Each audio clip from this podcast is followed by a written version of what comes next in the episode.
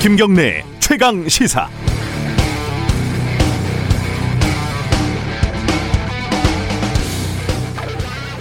저희 집에 있는 딸 아이 같은 반 친구가 코로나에 확진이 됐습니다. 그래서 같은 학년 그리고 같은 층을 트는 쓰는 다른 학년 학생 전원이 진단 검사를 받았다고 하네요.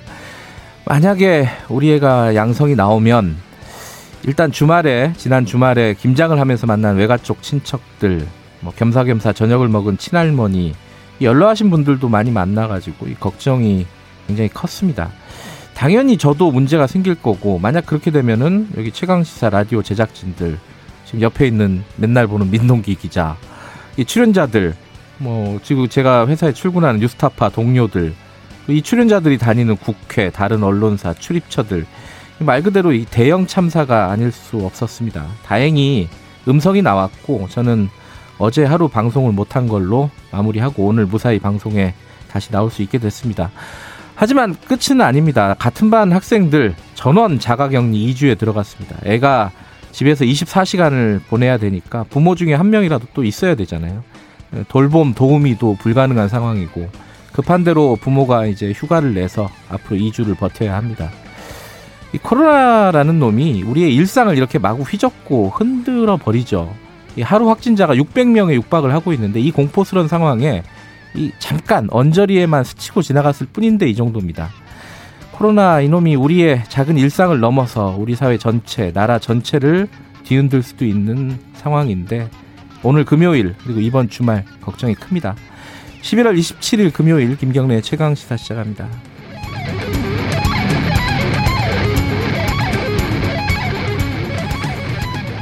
어, 김경래 최강 시사는 유튜브 라이브 열려 있고요. 실시간 방송 보실 수 있, 습니다 문자 참여 기다립니다. 짧은 문자 50원, 긴 문자는 100원입니다.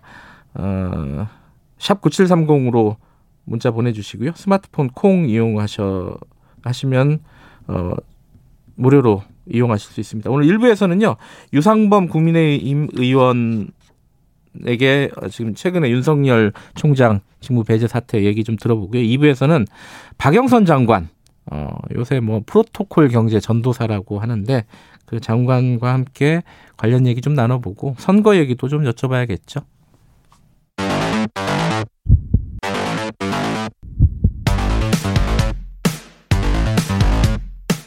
오늘 아침 가장 뜨거운 뉴스 뉴스 언박싱 예 뉴스 언박싱 민동기 기자 나와 있습니다. 안녕하세요. 안녕하십니까. 어, 코로나 상황이 어제 기준으로 보면은 583명, 그죠? 어제 0시 기준입니다. 예. 오늘은 아직 나오지는 않았지만은 뭐 확 줄어들 가능성은 없고요. 그죠? 네. 지금 상황이 어떤지 좀 정리 좀 해보죠. 일단 하루 신규 확진자가 500명대로 발생을 한 게요. 네. 1차 유행이 한창이던 지난 3월 6일 이후 약 9개월 만입니다. 네. 서울에서도 국내 코로나19 유행 이후 역대 최고치인 213명이 발생을 했는데요. 네. 아무래도 가장 큰 이유는 일상 공간 곳곳에서 10명이 넘는 확진자가 무더기로 나오는 집단 감염 사례가 계속 발견이 됐기 때문입니다. 예. 확진자 한 명이 몇 명의 감염자를 만들어내는지 보여주는 감염 재생산 지수도 2를 넘어선 그런 아, 상황이에요. 그렇습니다. 어, 이게 2를 넘으면 이제 확산이 되고 있다는 거잖아요. 그렇습니다. 예. 그래서 좀 심각한 상황인데요. 일단 정부는 사회적 거리두기 상향 효과가 나타나기 전인 다음 달 초까지는 하루 신규 확진자가 한 400명에서 많게는 600명씩 나오는 추세가 계속 될 것으로 전망을 하고 있습니다. 음, 이게 지금 상황에서는 뭐 확 줄어들 가능성은 없고 지금 관리해야 되는 상황 아니겠습니까? 그렇습니다. 그렇죠? 예. 음, 지금 이게 1차, 2차, 3차 유행 정도로 지금 보고 있는 거고. 네. 어, 지금 어 제일 중요한 것은 치료자들 병실이 부족하다 이런 얘기들 나오고 있는데요. 그러니까 어제 0시 기준으로 격리 치료 중인 코로나19 확진자가 4,853명이라고 일단 방역대책본부가 밝혔거든요. 네. 어, 지난 2차 유행 때 격리 치료자 수준을 이미 넘어선 그런 상황이고요. 네. 일단 확진자가 꾸준히 발생할 것으로 예상이 되기 때문에 의료 시스템의 과부하가 걸릴 것이다 이런 우려가 나오고 있고요. 네. 또 다른 우려는 이 중환자 병상이 지금 부족하다는 점인데요. 최근 일주일간 위중 중증 환자가 80명에서 90명 사이를 계속 왔다 갔다 하고 있거든요. 네. 지금 중환자 중증 환자를 전담으로 치료할 수 있는 병상이 전국에 75개인데 수도권에는 46개가 남은 그런 상황입니다. 지금 이제 2차 1차가 이제 신천지 관련된 그렇죠. 거였고요. 2차가 이제 8.15 집회 네. 뭐 이런 관련된 건데 2차 숫자는 이미 넘어선 거고 이미 넘어섰죠. 그죠?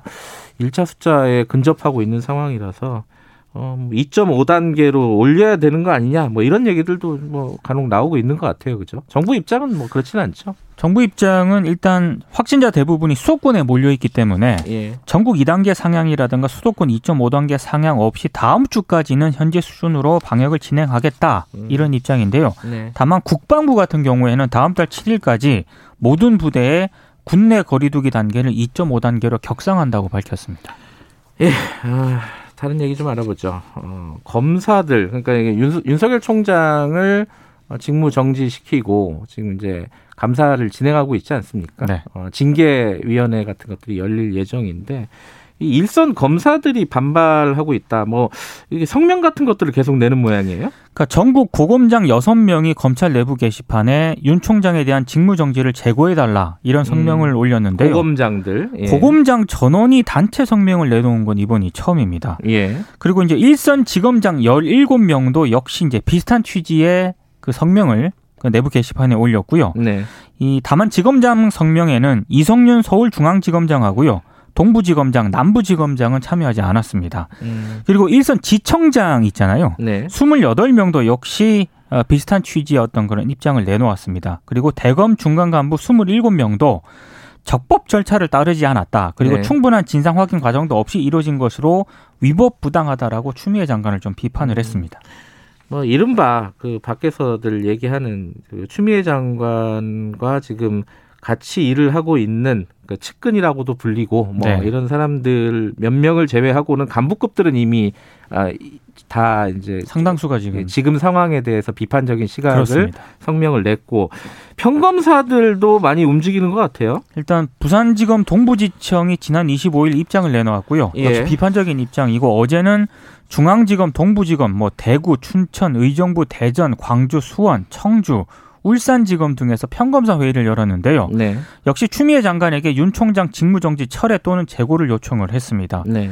뭐 서울중앙지검 부부장 그 검사들도 입장을 내놓았고 어, 어제는 오후에는 뭐 부산지검, 서울 서부지검 부장 검사들도 역시 윤 총장을 지지하는 글을 게시를 했습니다. 네. 뭐 일부 언론에서는 검난 어, 사실상 뭐 검난에 해당되는 거 아니냐. 평검사들이 이렇게 집단적으로 움직인 것은 사상 처음이다. 뭐 네. 이런 평가들도 일부 내리고 있습니다. 그죠? 어, 이 와중에 이제 지금 이제 징계가 시작이 되고 절차가 이제 시작이 되고 있는데 윤석열 총장이 관련된 어 뭐죠? 판사 사찰 문건이라고 해야 되나요? 네. 사찰 의혹 문건이라고 해야 되나요? 의혹 문건이라고 예. 해야겠죠. 그 문건들을 좀 공개를 했습니다. 내용이 어땠습니까? 그 7장 분량인데요. 예. 13개 재판부 37명의 판사 정보가 담겨 있습니다. 네. 그러니까 뭐 출신, 주요 판결, 세평 이런 항목으로 나뉘어서 기록이 되어 있는데 뭐 대충 이런 내용입니다. 한 판사에 대해서는 행정처 2016년도 물의야기 법관 리스트 포함 이런 내용이 적혀 있고요. 2015년 휴일 당직 이 전날 술을 마시고 다음날 늦게 일어나 당직 법관으로서 영장 심문 기일에 불출석, 언론에서 보도 이런 내용도 기재가 음, 되어 있고요. 네. 어, 법무부는 이제 이 대목을 근거로 대검이 물의야기 법관 리스트를 직간접으로 확인을 했다 이렇게 판단을 하고 있는 것 같습니다. 네. 그리고 뭐 사법농단 사건 재판부는 출신 항목에서 출신 고교 대학교 외에 대법원 행정적 근무 여부도 함께 파악을 하고 있는 그런 상황입니다. 뭐 정치적인 성향, 성향을 좀 파악하려고 했던 그런 내용들 좀 있어요, 그죠? 그 이제 특수공안 사건 담당 재판부 판사들에 네. 대해서 이제 그런 내용이 포함되어 있는데요. 네. 특히 뭐 검찰에 적대적이지 않다, 네. 여론이나 주변 분위기에 영향을 많이 받는다. 한 배석 판사에 대해서는 대학 재직 시부터 농구 실력으로 유명하다 이런 내용까지 농, 적혀 있다고 합니다. 농구 실력까지 왜 왜 이런 것들을 파악했는지 모르겠어요. 그러니까요. 일단 뭐 그것까지는 그런데 왜 이거는 지금 어, 윤 총장 측에서 윤석열 총장 측에서 공개를 한 거잖아요. 네. 그왜 공개했을까요 이거를? 공개하면서 내세운 이유가요. 예. 부정확한 보도나 불필요한 의혹 제기 때문에 정확한 사실관계를 밝힐 필요가 있다면서 음. 문건 일부를 공개를 했습니다. 네. 그리고 이제 그러면서 이게 대부분 언론 등에 공개된 자료이기 때문에 사찰이 아니다 이렇게 주장을 별거 아니다 이런 차원에서 공개를 했다는 거죠. 그렇습니다. 예. 윤 총장 측은 이제 그렇게 별거 아니다라고 얘기를 하고 있는데 예. 법무부 입장은 전혀 다릅니다. 일단 음. 주요 판결 분석 등 이런 내용들은 네. 재판에 영향을 미치고 있는 방향으로 악용될 수 있는 민감한 개인정보다라는 게 법무부 입장이고요. 네. 특히 우리법 연구의 출신이라는 이유로 공격을 당하기도 했는데 네. 이건 악용이 된 것으로 의심되는 사례가 있다. 매우 중대한 범죄라고 판단을 했다고 법무부가 또 입장을 밝혔습니다. 저는 보면서 되게 그 뭐랄까 재밌는 표현이라고 해야 되나요? 네. 우리 법 연구의 출신이나 공정하다 뭐 이런 표현이 네, 있더라고요. 예. 인식이 어뭐 인식의 단면을 보여주는 거겠죠. 그러니까 우리법 연구에 대해서는 네. 어, 굉장히 좀 부정적인 시각이 생겨 있는 것 같아요. 어, 거기 출신인데 합리적이다. 어, 합리적이다. 네. 어그 그 속엔 뭐 많은 의미가 좀 들어가 있는 게 아닌가. 어쨌든 지금 진행이 되고 있고 징계위원회 소집하고 뭐 이렇게 앞으로 절차들을 밟아 나가겠죠. 네. 근데 이 와중에 국회에서는 지금 공수처법 원래 뭐 개정을 하겠다 그 추천위가 제대로 안 되면은 네. 민주당이 그런 입장이었는데 이거는 좀 들어갔어요.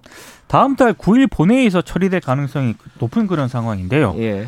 일단 직무 배제 그 조치 이후에 분위기가 조금 바뀐 것 같습니다. 예. 일단 추 장관의 조치가 당하고 사전 교감이 없었다라는 그런 얘기도 나오고 있고요. 음. 당 내부에서도 좀 반대 의견이 나오고 있는 그런 상황이거든요. 네. 그러니까 이런 상황에서 법 개정안을 단독으로 처리하면 부담이 좀 있는 데다가 음.